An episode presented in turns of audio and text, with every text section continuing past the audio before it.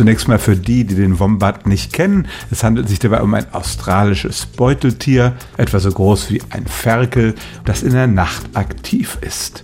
Und jeden Morgen legt der Wombat so 80 bis 100 kleine Kotstücke ab und die sind tatsächlich würfelförmig. Der Wombat markiert mit seinem Kot sein Revier und er zieht dadurch sogar Sexualpartner an und da ist es eigentlich ganz sinnvoll, dass die Dinger da bleiben, wo er sie abgelegt hat und nicht wegrollen. Also Würfelform ist ganz praktisch.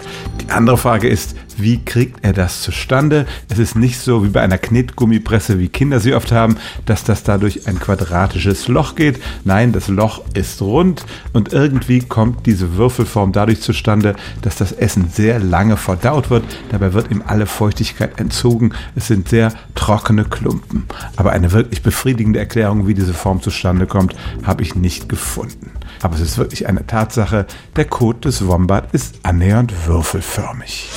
Stellen auch Sie Ihre alltäglichste Frage unter stimmt's at radio1.de.